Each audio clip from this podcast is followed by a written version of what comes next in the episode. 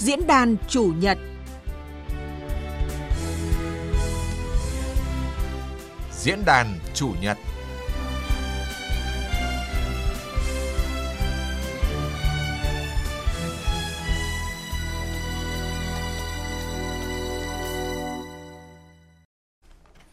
Xin chào mừng quý vị và các bạn đến với chương trình Diễn đàn Chủ nhật. Thưa quý vị và các bạn, chương trình xây dựng nông thôn mới được đánh giá là một ờ, chương trình phát triển nông thôn toàn diện. Hơn 12 năm qua, xây dựng nông thôn mới ở nước ta được các chuyên gia trong và ngoài nước ví như một cuộc cách mạng mới ở nông thôn sau khoán 10.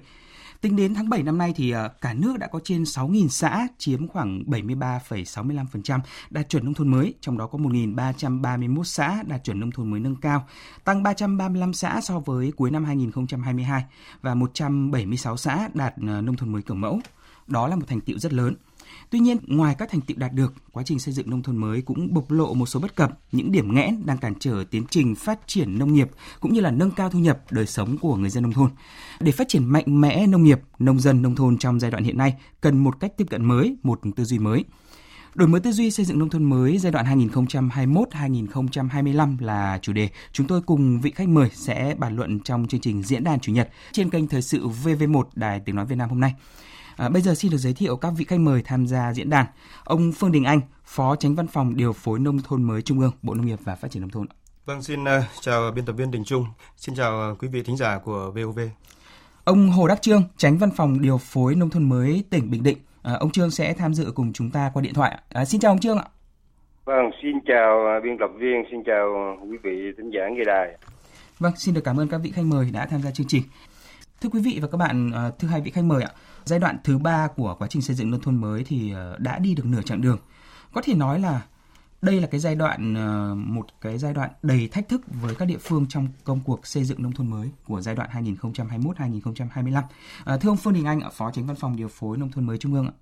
Nhìn lại chặng đường xây dựng nông thôn mới thời gian qua và đặc biệt là gần 3 năm của giai đoạn thứ ba ấy, thì ông có đánh giá như thế nào ạ?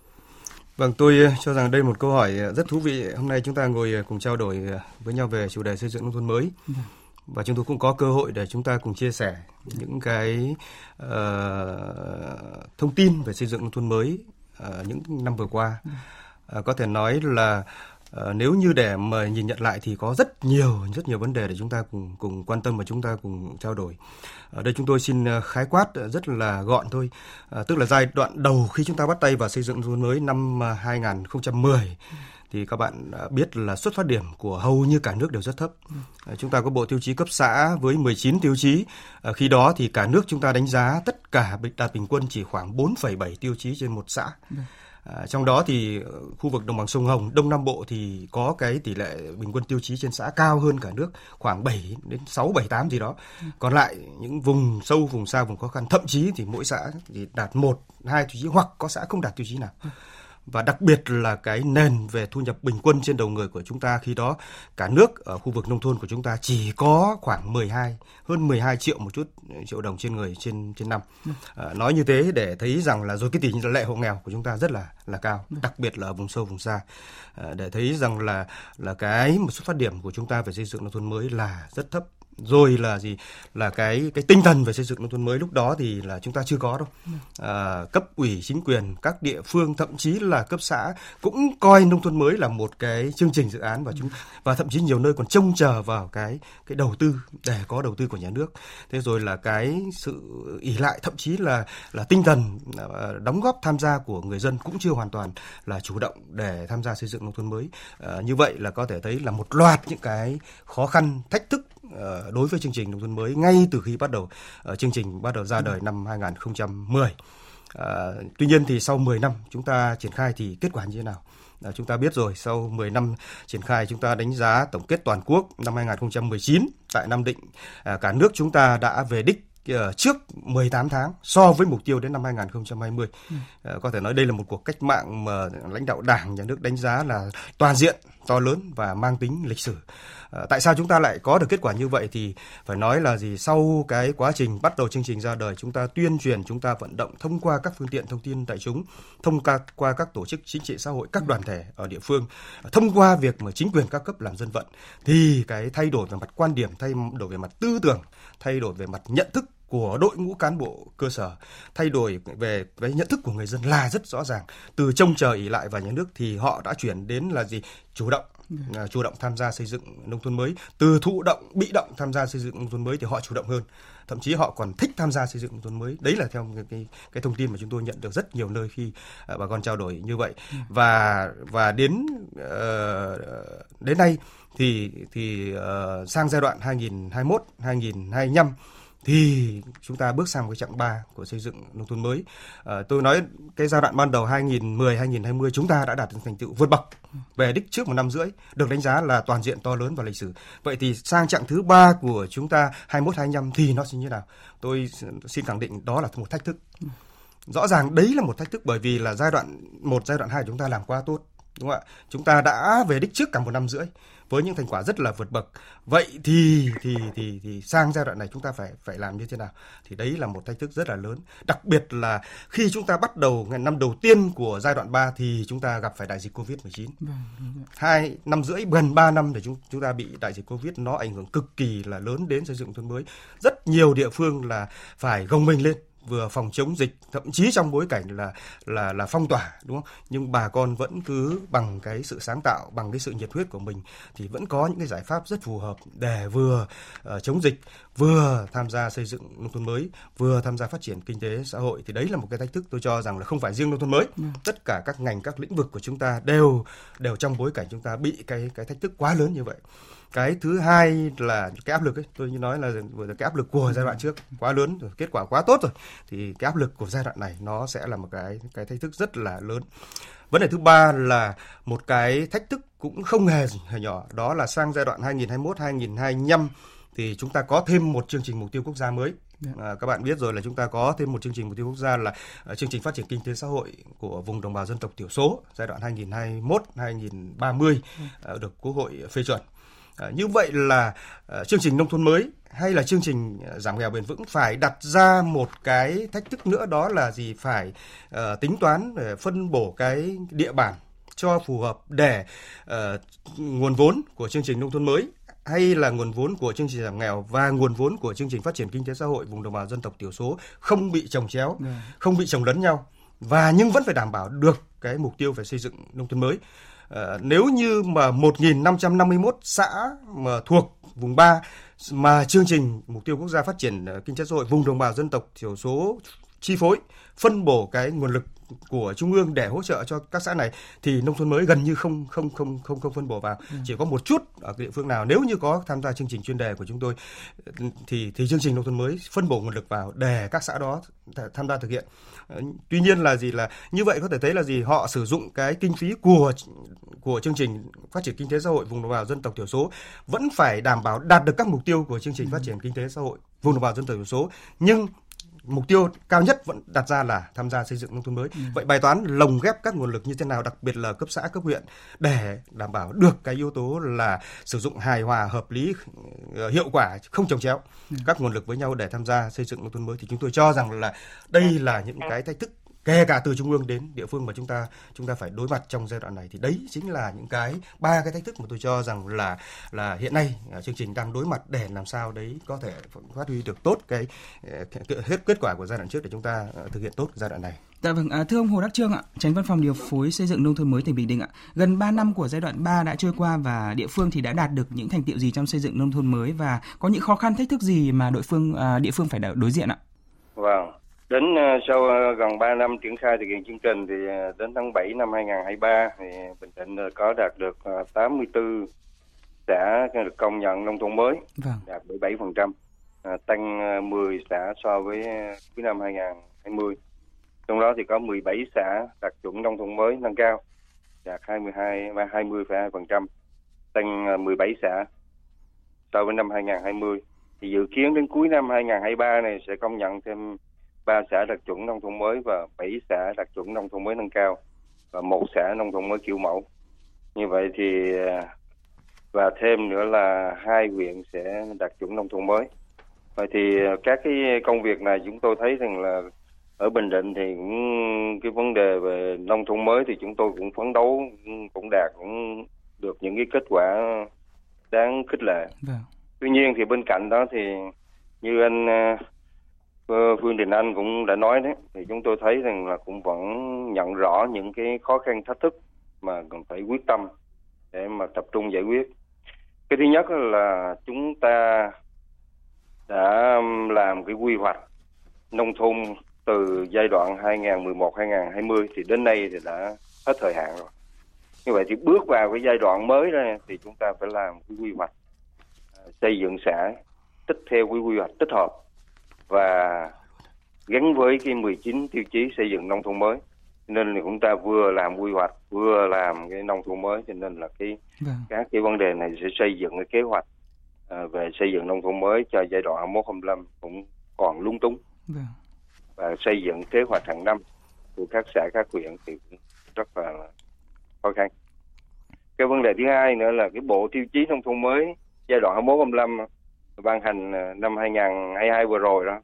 Thì quy định về các cái tiêu chí và các cái chỉ tiêu thì cụ thể và có định lượng. Vâng. chứ cái giai đoạn trước thì có một số chỉ tiêu thì nó mang định tính.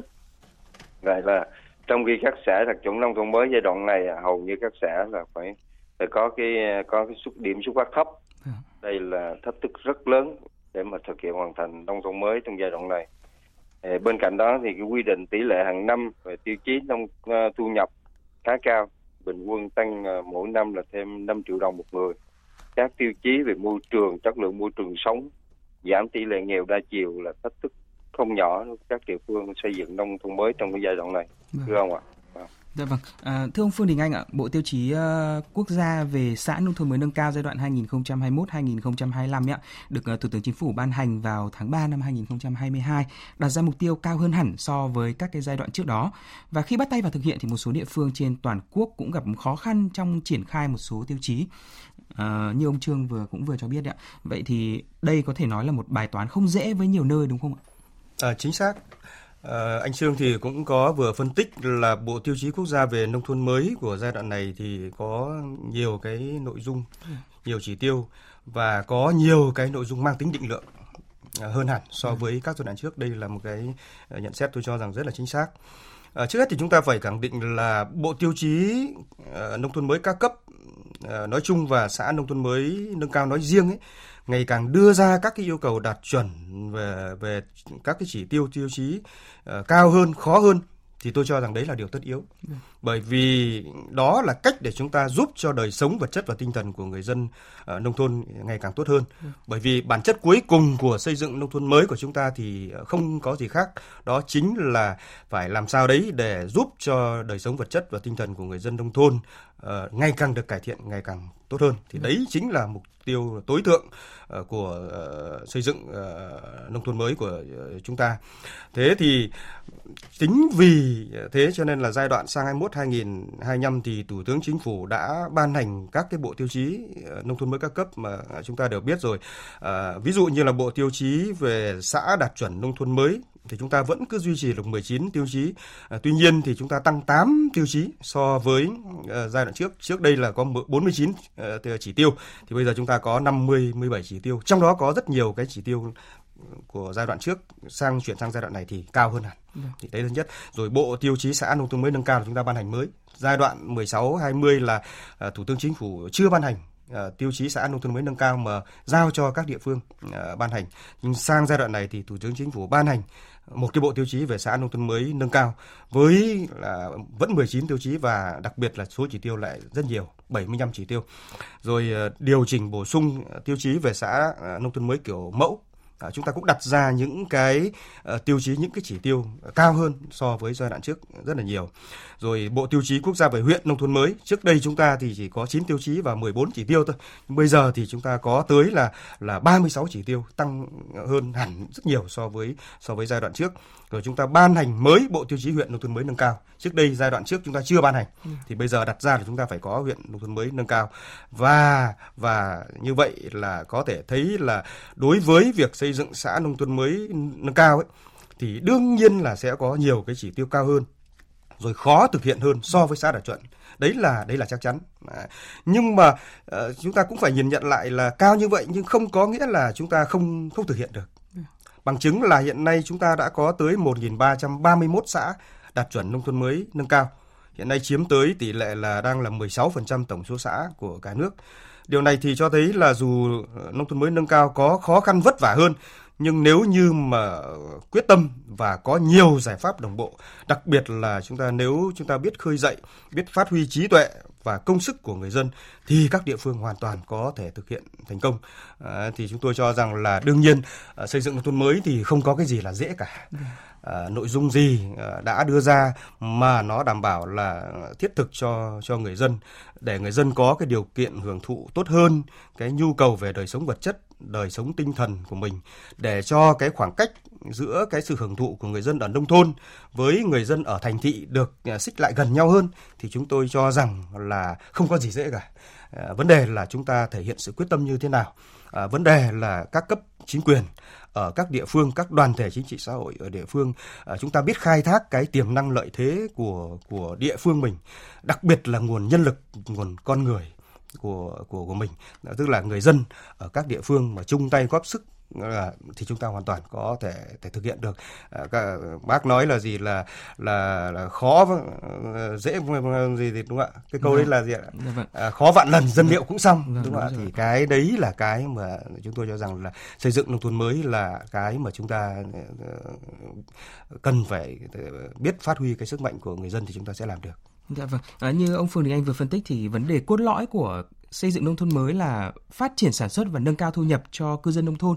Và có nhiều xã thì tiêu chí thu nhập ừ, hiện nay là tương đối cao nhưng mà có một thực tế là hầu như là không có một cái mô hình sản xuất nông nghiệp nào và phần lớn là trông chờ vào sự đóng góp của con em làm ăn xa quê. Đây ờ, có thực sự là cái giải pháp bền vững cho tiêu chí thu nhập không ờ, thưa ông Hồ Đắc Trương ạ? Vâng, trong cái ờ, cái câu hỏi này các anh ờ, nói thì chỉ có cái ý như này nè tức là hiện nay sau khi cái cái hình thành cái nông thôn mới giai đoạn 21 25 thì tỉnh Bình Định của chúng tôi đã chủ động ban hành một cái chương trình hành động về phát triển nông nghiệp ứng dụng công nghệ cao vâng. gắn với đẩy mạnh xây dựng nông thôn mới rồi à, xây dựng một cái cái chương trình về nông nghiệp ờ, nông dân nông thôn thì trong cái này thì chúng tôi đã xây dựng và cái mục tiêu để tạo ra các mô hình sản xuất nông nghiệp hiện đại đạt tiêu chuẩn về chất lượng và hạn chế ô nhiễm môi trường thay đổi cách quản lý và điều hành của tổ chức sản xuất để ừ. hoàn thành các tiêu chí thành phần liên quan đến thu nhập môi trường tổ chức sản xuất đó. thì cái còn cái cái nội dung mà về cái các cái xã mà thu nhập cao á, thì ở Bình Định thì không có trông chờ vào cái đóng góp của con em làm ăn xa quê vâng. mà ở tại Bình Định á, là với cái chương trình về công nghiệp nông nghiệp công nghệ cao á, thì thì ờ, ở Bình Định thì kêu gọi các cái nhà đầu tư vâng. đặc biệt là các cái nhà đầu tư mà người con em ở Bình Định mà đi làm ăn xa rồi về đầu tư ở tại Bình Định để mà làm các cái nhà máy các cái vùng nông nghiệp công nghệ cao. Dạ. để rồi thu hút cái nguồn lực lao động của người con em ở địa phương. Dạ. vào trong trong trong các cái cái khu uh, nông nghiệp đó. Dạ. Cái thứ hai nữa là hiện nay thì với cái chương trình mục tiêu quốc gia giảm nghèo bền vững thì uh, ủy ban tỉnh đã tổ chức uh, điều tra lại các cái cái nghèo đa chiều Vâng. Như vậy thì sẽ tổ chức đào tạo những những con em lao động của Bình Định theo địa chỉ. Vâng. Doanh nghiệp nào cần cái cái lĩnh vực nào thì sẽ uh, tổ chức đào tạo và đưa vào ngay vào ra để mà tiếp nhận và sản xuất. Cho nên là các cái các cái việc này hiện nay là đang triển khai một cách đồng bộ và và có hiệu quả. Vâng. chứ còn ờ, chứ còn con em mà làm ở xa ở trong các ờ, miền Nam hoặc là các vùng ở miền Trung đó, thì cái việc mà đóng góp thì cũng chúng tôi xác định đây là không phải là cái việc chính mà vâng. chẳng qua là đây là cái nguồn động viên để cho cho coi cái việc xây dựng nông thôn mới nó có mang tính là huy động toàn lực xã hội chứ còn đó không phải là cái chính mà để để mà chúng ta phát triển nông thôn mới. Dạ vâng. À, quan điểm của ông ờ, Đình Anh như thế nào với câu chuyện giải pháp bền vững cho tiêu chí thu nhập mà ông Trương vừa chia sẻ? Thực ra tôi cho rằng cái quan điểm của anh Trương hoàn toàn chính xác thôi. À, thực tiễn cho thấy thì hiện nay thì người dân ở nông thôn có rất nhiều cái cái nguồn thu để tạo ra thu nhập. Uh, có thể là từ sản xuất nông nghiệp có thể là từ sản xuất tiểu thủ công nghiệp ngành nghề nông thôn rồi có thể từ dịch vụ thương mại rồi có thể làm du lịch tại chỗ. Rất nhiều nơi cũng làm du lịch tại chỗ rất tốt. Rồi là có thể từ tham gia công nhân trong các doanh nghiệp trên địa bàn nông thôn. À, hiện nay có rất nhiều là người dân là sinh sống trên địa bàn nông thôn nhưng lại là công nhân ở các cái doanh nghiệp trên địa bàn nông thôn hay là công nhân trong nông nghiệp là khái niệm mới chúng ta đang sử dụng.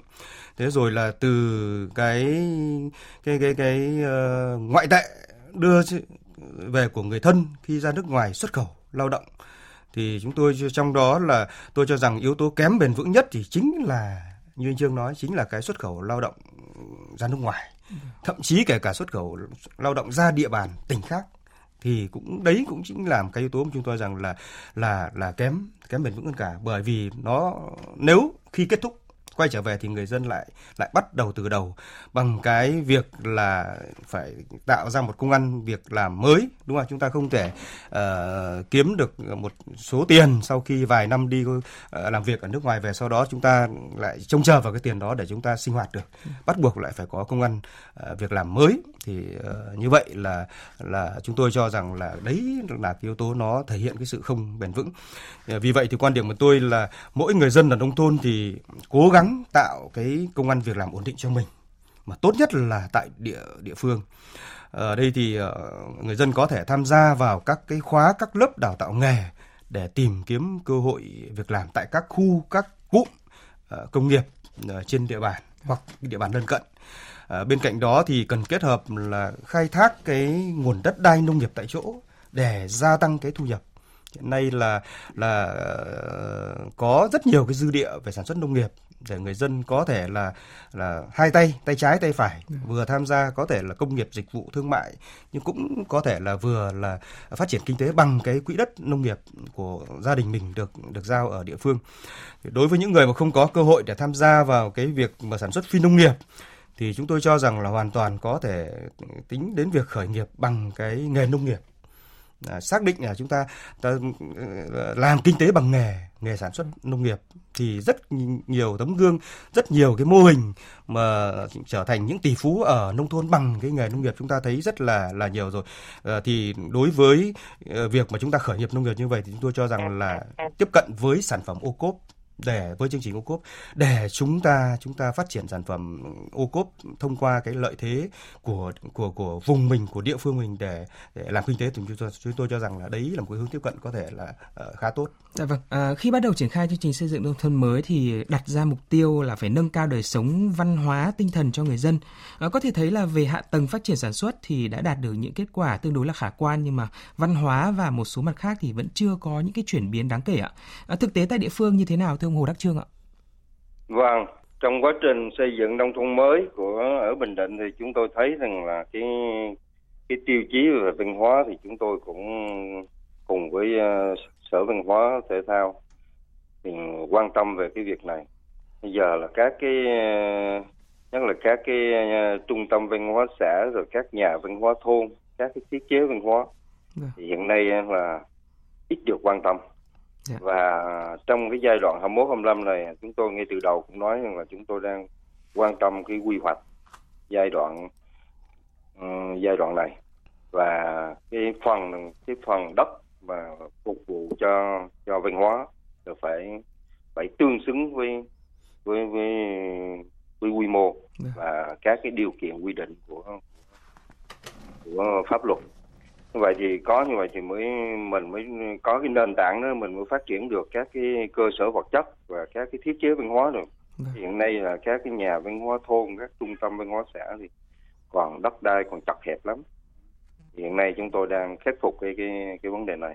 Cái vấn đề thứ hai nữa là chúng tôi cũng phải uh, tiếp tục gắn cái phát triển du lịch đi cùng với cái cái phát triển về, về du lịch văn hóa yeah. Dạ. thì hiện nay là bình định đang đẩy mạnh về cái cái việc này thì từ đó mới mới phát huy được cái tinh thần tự tôn dân tộc rồi rồi sẽ quay lại uh, tiếp tục phát triển văn hóa ở tại thôn bản và, và làng xã thì cái đó nó mới nó nó mới mới, mới phát triển bền vững được thì hiện nay thì các cái việc mà tồn tại còn cái yếu điểm này là chúng tôi cũng đã thấy chúng tôi cũng đã cùng với sở văn hóa thể thao của ừ. bình định này cũng đang tiếp tục và cái tiêu chí văn hóa này báo cáo với quý anh là cái việc chấm điểm cho cái tiêu chí văn hóa các xã mà đạt ừ, nông thôn mới chúng tôi cũng đang đặt ra là đó là phải là định lượng vâng.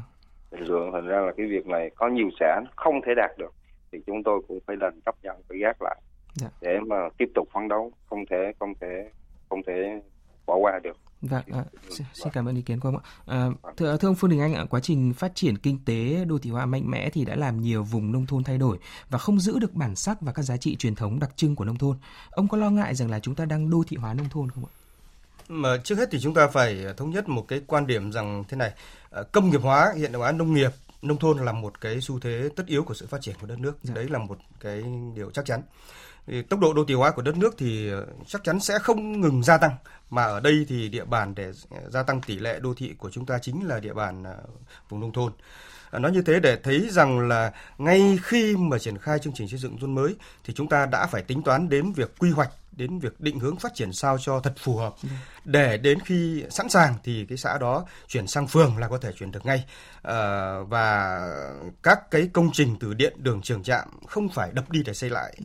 gây lãng phí cho cái nguồn lực của nhà nước thì chúng tôi cho rằng đấy là một cái xu thế uh, tất yếu mà chúng ta phải khẳng định uh, trở lại với câu hỏi của anh Trung thì uh, cái mà chúng ta rất cần quan tâm ở đây chính là mỗi làng mỗi xã dù được đầu tư xây dựng khang trang hiện đại thì chúng ta phải giữ được những cái nét văn hóa truyền thống à, từ cây đa bến nước sân đình cho đến cái tình làng nghĩa xóm rồi duy trì và phát triển các cái lễ hội văn hóa truyền thống đặc trưng của mỗi vùng. À, và đặc biệt là chúng ta phải giữ được cái màu xanh của nông thôn phải xây dựng được cái môi trường nông thôn sáng xanh sạch đẹp. À, khi đó thì chúng ta à, vẫn sẽ có được một cái nông thôn truyền thống trong cái lòng đô thị phát triển. Nếu như Ờ, nông thôn đó trở thành đô thị.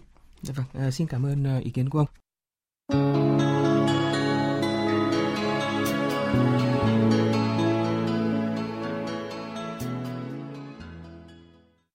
Xin được trở lại với chương trình. Thưa quý vị và các bạn, có thể thấy là sau hơn nửa chặng đường của giai đoạn 3 chương trình xây dựng nông thôn mới triển khai trên cả nước, vẫn còn không ít khó khăn, thách thức níu chân các địa phương trong công cuộc đổi mới bộ mặt làng quê. Để phát triển mạnh mẽ nông nghiệp, nông dân, nông thôn trong thời gian tới, cần có một cách tiếp cận mới, một tư duy mới. Ở câu chuyện này, à, chúng tôi và các vị khách mời sẽ tiếp tục bàn luận trong phần sau của diễn đàn Chủ nhật trên kênh Thời sự VV1 Đài Tiếng Nói Việt Nam.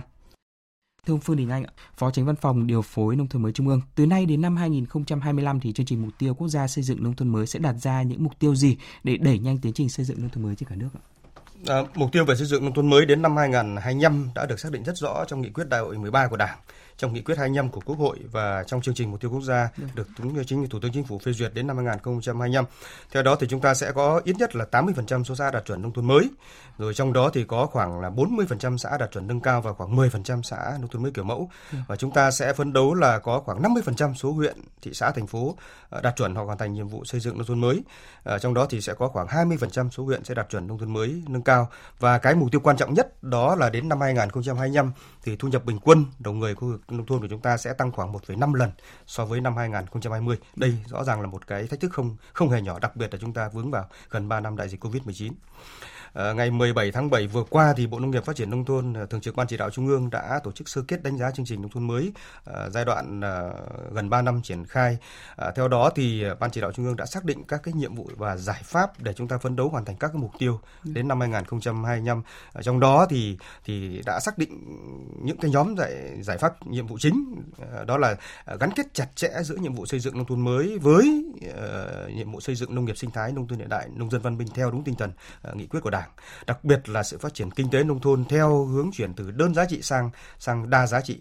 À, rồi chúng ta nâng cao chất lượng các phong trào thi đua về xây dựng nông thôn mới, tạo ra một cái sự lan tỏa rộng lớn trong cả hệ thống chính trị và trong mọi tầng lớp nhân dân.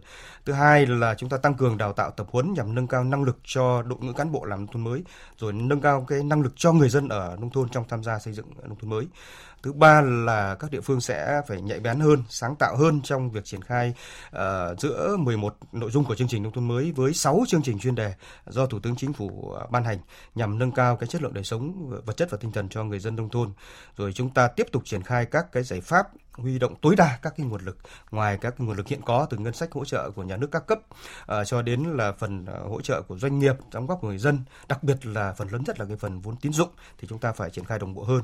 Rồi cái công tác thanh tra kiểm tra giám sát giữa chính quyền kiểm tra giám sát uh, là với uh, các cái đơn vị các cơ quan rồi người dân tham gia kiểm tra giám sát với uh, cơ quan quản lý nhà nước các cấp rồi các mặt trận tổ quốc và các đoàn thể chính trị tham gia cùng giám sát cùng phản biện xã hội về xây dựng nông thôn mới thì chúng ta uh, một loạt những cái giải pháp uh, nhiệm vụ đã được xác định như vậy thì chúng ta có thể hoàn thành tốt được nhiệm vụ đặt ra. Dạ, với tỉnh Bình Định thì sao ạ thưa ông Hồ Đắc Trương ạ? Địa phương đang đặt ra những mục tiêu gì cho hai năm còn lại của giai đoạn 3 Vâng, thì ngay từ đầu thì chúng tôi cũng đã xác định cái mục tiêu là phấn đấu đến năm 2025 đó là 85% xã nông thôn đạt chuẩn nông thôn mới. Dạ. Thì nó có cao hơn nhưng mà chúng tôi cũng cũng sẽ đạt được. Và trong đó thì có cũng là 40% xã đạt chuẩn nông thôn mới nâng cao. Dạ. Và sẽ phấn đấu là có 7 huyện đạt chuẩn nông thôn mới. Dạ. Nó có một huyện là nông thôn mới nâng cao. Vậy thì cái các cái mục tiêu này thì vẫn là nó cũng xem xem như cả nước và có chỉ tiêu thì nó cao hơn. Tuy nhiên thì các cái nội dung mà chúng tôi cho rằng khó thì để mà tập trung mạnh vào đó. Thì chúng tôi thấy rằng là cái yếu tố những yếu tố mà các địa phương hay thường gọi khó đó, ví dụ như là tiêu chí về môi trường thì cái này là là tỉnh là đặt hẳn ra một cái chương trình về phát triển về bền vững môi trường. Vâng. ví dụ như là phải đầu tư các cái lò đốt rác đầu tư bãi rác rồi ờ, đầu tư vào cho các cái xe thu gom rác cho vùng nông thôn đầu tư về lĩnh vực về nước sạch như về lĩnh vực nước sạch đầu tư như giai đoạn này là đầu tư gần gần 600 tỷ cho phát triển nước sạch đó là những cái những cái chỉ tiêu mà nó khó thì tỉnh sẽ đầu tư cho những cái những cái cái cụ thể để mà vượt dậy những cái chỉ tiêu khó hoặc là như những như hỏa táng đầu tư một cái cái cái cái, cái khu hỏa táng yeah.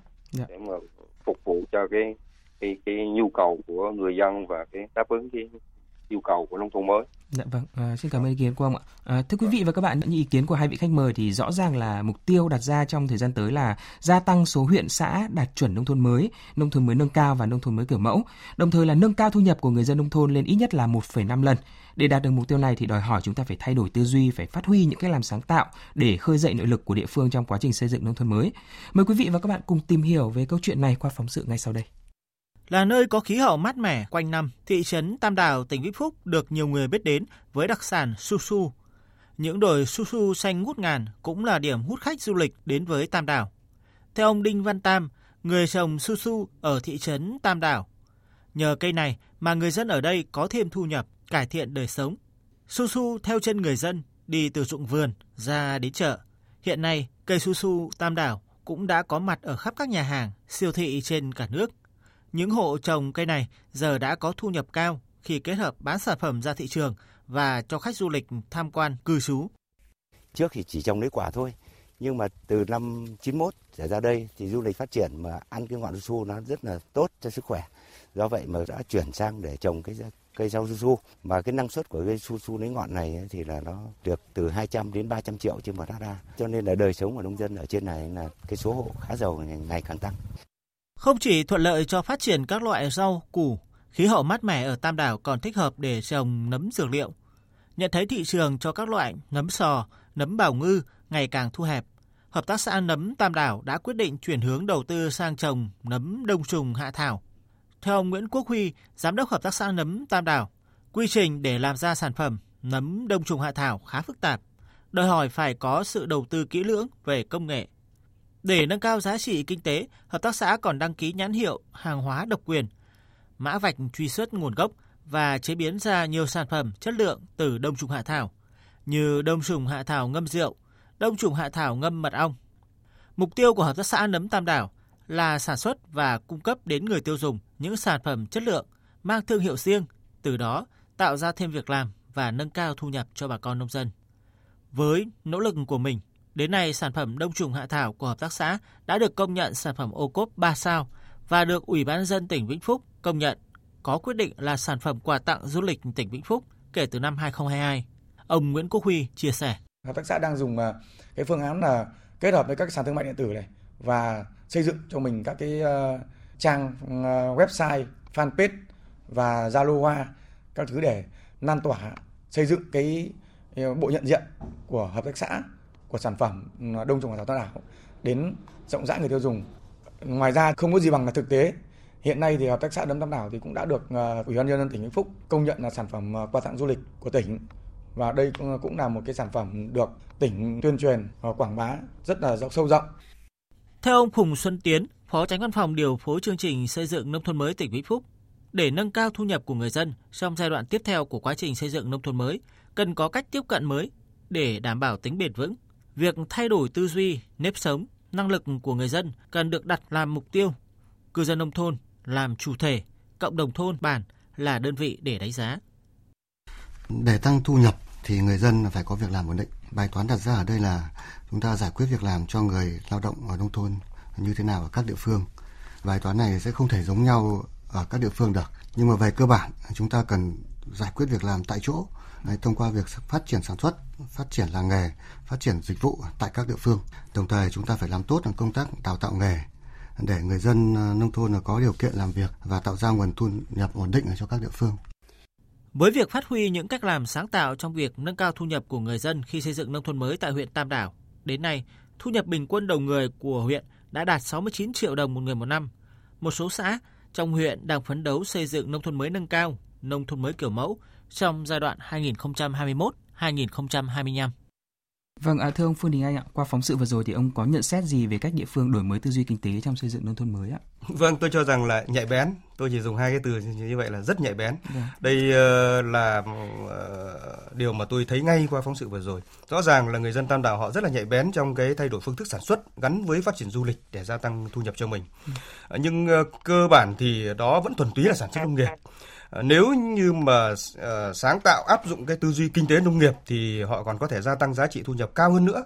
Đơn cử như là đối với ngọn su su chẳng hạn ờ, à, nếu như mà thay vì chỉ bán thuần túy mà người dân hoàn toàn có thể là mở các cái dịch vụ trải nghiệm như là ngắm vườn su su này ừ. hay là trải nghiệm thu hái ngọn su su này hay là trải nghiệm các cái món ăn từ từ ngọn su su và đặc biệt là phải tạo ra các cái gói hàng combo giữa là ngọn su su với các cái gia vị đặc trưng mà chỉ tam đảo mới có để khi mà bán cho khách thì không thuần túy là chỉ có bán cái mớ ừ. rau nữa mà sẽ bán combo kèm theo là một vài cái uh, gia vị kèm theo để làm cho cái món su su nó sẽ nó sẽ ngon hơn thì như như thế thì thì thì lợi nhuận từ cái việc trồng ngọn cây su su chắc chắn nó sẽ gia tăng hơn rất là nhiều.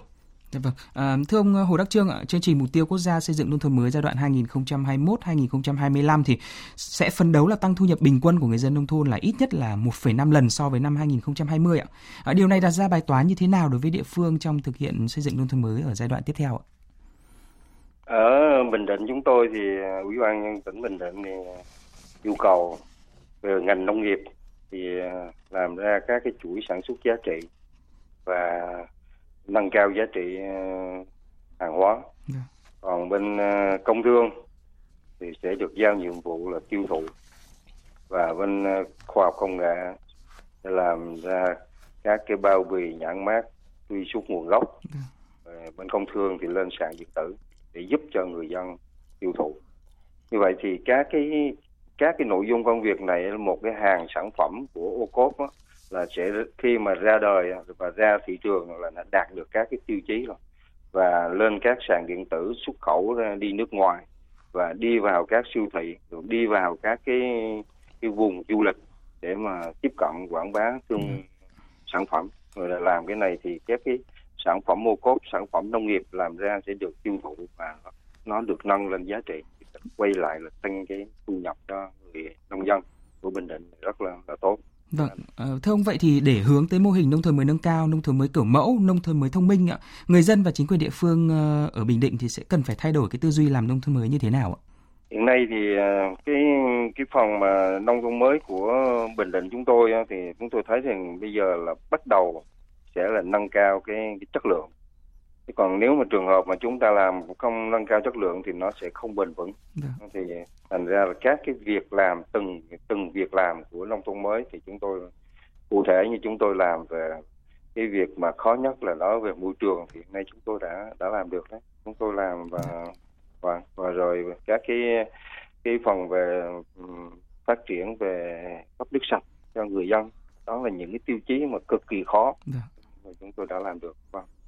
Dạ, xin cảm ơn ý kiến của ông ạ. À, thưa ông Phương Đình Anh ạ, so với giai đoạn 2016-2020 ạ, thì chương trình giai đoạn uh, xây dựng nông thôn mới giai đoạn 2021-2025 thì bổ sung thêm một số mục tiêu phấn đấu đạt chuẩn cụ thể như là nông thôn mới nâng cao, nông thôn mới kiểu mẫu, rồi cấp thôn đạt uh, chuẩn nông thôn mới. Để có cái mô hình nông thôn mới nâng cao, mô hình nông thôn mới kiểu mẫu trong thời gian tới thì cần tập trung vào những giải pháp nào ạ? À, trước hết thì chúng ta cần phải ờ, phân tích là tại sao có nông thôn mới nâng cao và lại tại sao có nông thôn mới kiểu mẫu. À, chúng ta đặt ra các cái tầng nấc như vậy là có nông thôn mới đạt chuẩn, có nông, thôn mới nâng cao và có kiểu mẫu. Tức là gì? Trong một giai đoạn khi một xã có điều kiện mà đã đạt chuẩn nông thôn mới thì họ sẽ sẽ không dừng lại. À, chúng ta đặt ra nông thôn mới nâng cao để họ sẽ tiếp tục phấn đấu để trở thành nông thôn mới nâng cao. Và đối với những cái xã mà có điều kiện thuận lợi thì họ cũng sẽ rất nhanh chóng. À, một năm hai năm họ cũng có thể đạt nông thôn mới nâng cao. Và khi đó thì thì theo yêu cầu của chương trình là gì? Nông thôn mới không có có điểm khởi đầu mà không có điểm kết thúc. Cho nên là họ lại phải tiếp tục để tạo ra những cái hình mẫu. Những hình mẫu đấy không phải là bất biến mà những cái hình mẫu về nông thôn mới kiểu mẫu đó nó sẽ trở thành là có thể nó chỉ thành trở thành tiêu chí của nông thôn mới ờ, đạt chuẩn hoặc nâng cao của giai đoạn sau mà thôi. À, cho nên là chúng ta có cái chuyện như vậy. À, xã xây dựng nông thôn mới nâng cao thì và nông thôn mới kiểu mẫu thì hoàn toàn không tách rời đối với các cái nội dung xây dựng xã đạt chuẩn nông thôn mới. À, có điều là những cái tiêu chí những chỉ tiêu những yêu cầu đạt chuẩn của nhóm xã này thì cao hơn hẳn. Ờ, thậm chí là cao hơn rất nhiều so với xã đạt chuẩn nông thôn mới mà thôi. Vì vậy thì muốn có nhiều xã đạt chuẩn nông thôn mới nâng cao hay là nông thôn mới kiểu mẫu thì bản thân mỗi xã phải tự nỗ lực là chính. À, trong đó thì phải tiếp tục biết phát huy cái vai trò trách nhiệm chính của mỗi người dân. Mặt khác thì trong quyết định phê duyệt ờ, chương trình nông thôn mới giai đoạn 21-2025 thì Thủ tướng Chính phủ đã phân cấp này, đã giao nhiệm vụ rất rõ về mặt bố trí nguồn lực xây dựng nông thôn mới nâng cao, nông thôn mới kiểu mẫu cho các địa phương. Theo đó thì địa phương có trách nhiệm bố trí ngân sách để hỗ trợ cho xây dựng nông thôn mới nâng cao và nông thôn mới kiểu mẫu. Còn ngân sách trung ương thì sẽ chỉ tập trung là uh, bố trí hỗ trợ cho uh, xây dựng nông thôn mới đạt chuẩn và không bố trí hỗ trợ cho xây dựng nông thôn mới nâng cao và nông thôn mới kiểu mẫu. Uh, nói như vậy để thấy rằng uh, tốc độ phấn đấu để có các cái xã đó, uh, nông thôn mới nâng cao, uh, nông thôn mới kiểu mẫu thì sẽ hoàn toàn phụ thuộc vào cái mức độ quan tâm chỉ đạo uh, của cấp ủy chính quyền uh, các địa phương là chính và đặc biệt là đây tôi xin nhấn mạnh là sự quyết tâm của người dân trên địa bàn xã đó quyết định là là căn bản đối với cái việc ờ, xây dựng nông thôn mới nâng cao kiểu mẫu nếu như người tân người dân hạ quyết tâm cao nếu như người dân đồng lòng ờ, và cùng đoàn kết cùng cùng chung tay góp sức thì ờ, chắc chắn là họ có thể thực hiện được cái mục tiêu của mình. Vâng, sẽ là thiếu sót nếu không nhắc đến chương trình mỗi xã một sản phẩm ô cốp ạ. À, trong thời gian tới thì để cái chương trình ô cốp chuyển từ lượng sang chất thì cũng cần phải thay đổi tư duy và cách làm phải không thưa ông Đình Anh ạ? À, chúng ta đã bắt tay vào triển khai chương trình ờ, ô cốp ở giai đoạn 2 và có nhiều cái điểm mới cải tiến cả về chỉ đạo cả về nội dung Vâng. cả về tiêu chí đánh giá sản phẩm ô cốp hiện nay thì các địa phương đều đang bắt nhịp tốt với cái cách tiếp cận mới của chương trình ô cốp ở đây tôi phải khẳng định lại rằng ở chương trình ô cốp không phải chỉ là chuyển từ là lượng sang chất mà chúng ta vẫn phải tiếp tục gia tăng mạnh về sản sản phẩm ô cốp à, song song với đó là sự đánh giá quản lý giám sát chặt chẽ chất lượng để tiếp tục tạo uy tín và vị thế vững chắc của sản phẩm ô cốp trong lòng người tiêu dùng. À, Thái Lan hiện nay họ có tới 270.000 sản phẩm ô tốt cũng giống như ô cốp của Việt Nam thôi ạ. À, và đối với Việt Nam thì chúng ta có dư địa không hề thua kém gì Thái Lan. À, theo đó thì chắc chắn là cái số lượng sản phẩm ô cốp của chúng ta sẽ còn gia tăng mạnh mẽ trong cái thời gian tới. Và để không ngừng à, nâng cao giá trị chất lượng cái thương hiệu của sản phẩm ô cốp thì tôi chỉ xin trích dẫn và nhắn nhủ lại với những ờ, người làm ô cốp cái thông tin cái cái thông điệp mà bộ trưởng bộ nông nghiệp và phát triển nông thôn Lê Minh Hoan rất hay ờ, nhắc đi nhắc lại trong nhiều cái hội nghị rằng phát triển sản phẩm ô cốp không chỉ là vì lợi ích kinh tế mà còn vì trách nhiệm và niềm tự hào với quê hương xứ sở. Và cái ý thứ hai mà bộ trưởng Lê Minh Hoan hay hay nhấn mạnh đó là bán sản phẩm ô cốp là bán câu chuyện sản phẩm ô cốp. À, rồi là cái giá bán sản phẩm ô cốp thì được quyết định bởi câu chuyện sản phẩm ô cốp đó hay hay không rồi là có sức hấp, hấp dẫn hay là không. Thì ý của bộ trưởng ở đây là ô cốp sẽ phải là sự gắn kết rất chặt chẽ giữa kinh tế với bảo tồn và phát huy các giá trị văn hóa truyền thống của mỗi miền quê, mỗi làng xã để vừa có giá trị kinh tế nhưng vừa giữ được bản sắc văn hóa truyền thống của mỗi địa phương. Dạ vâng, thưa quý vị và các bạn, ờ, chương trình mục tiêu quốc gia xây dựng nông thôn mới thì để đạt được những cái mục tiêu mà chúng ta hướng đến thì cần phải có một tư duy mới, một cách tiếp cận mới, đi vào chiều sâu và đảm bảo tính bền vững. Một lần nữa xin cảm ơn hai vị khách mời đã tham gia chương trình. Chương trình hôm nay do các phóng viên Đình Trung, Hương Giang biên soạn và thực hiện. Cảm ơn quý vị và các bạn đã quan tâm lắng nghe.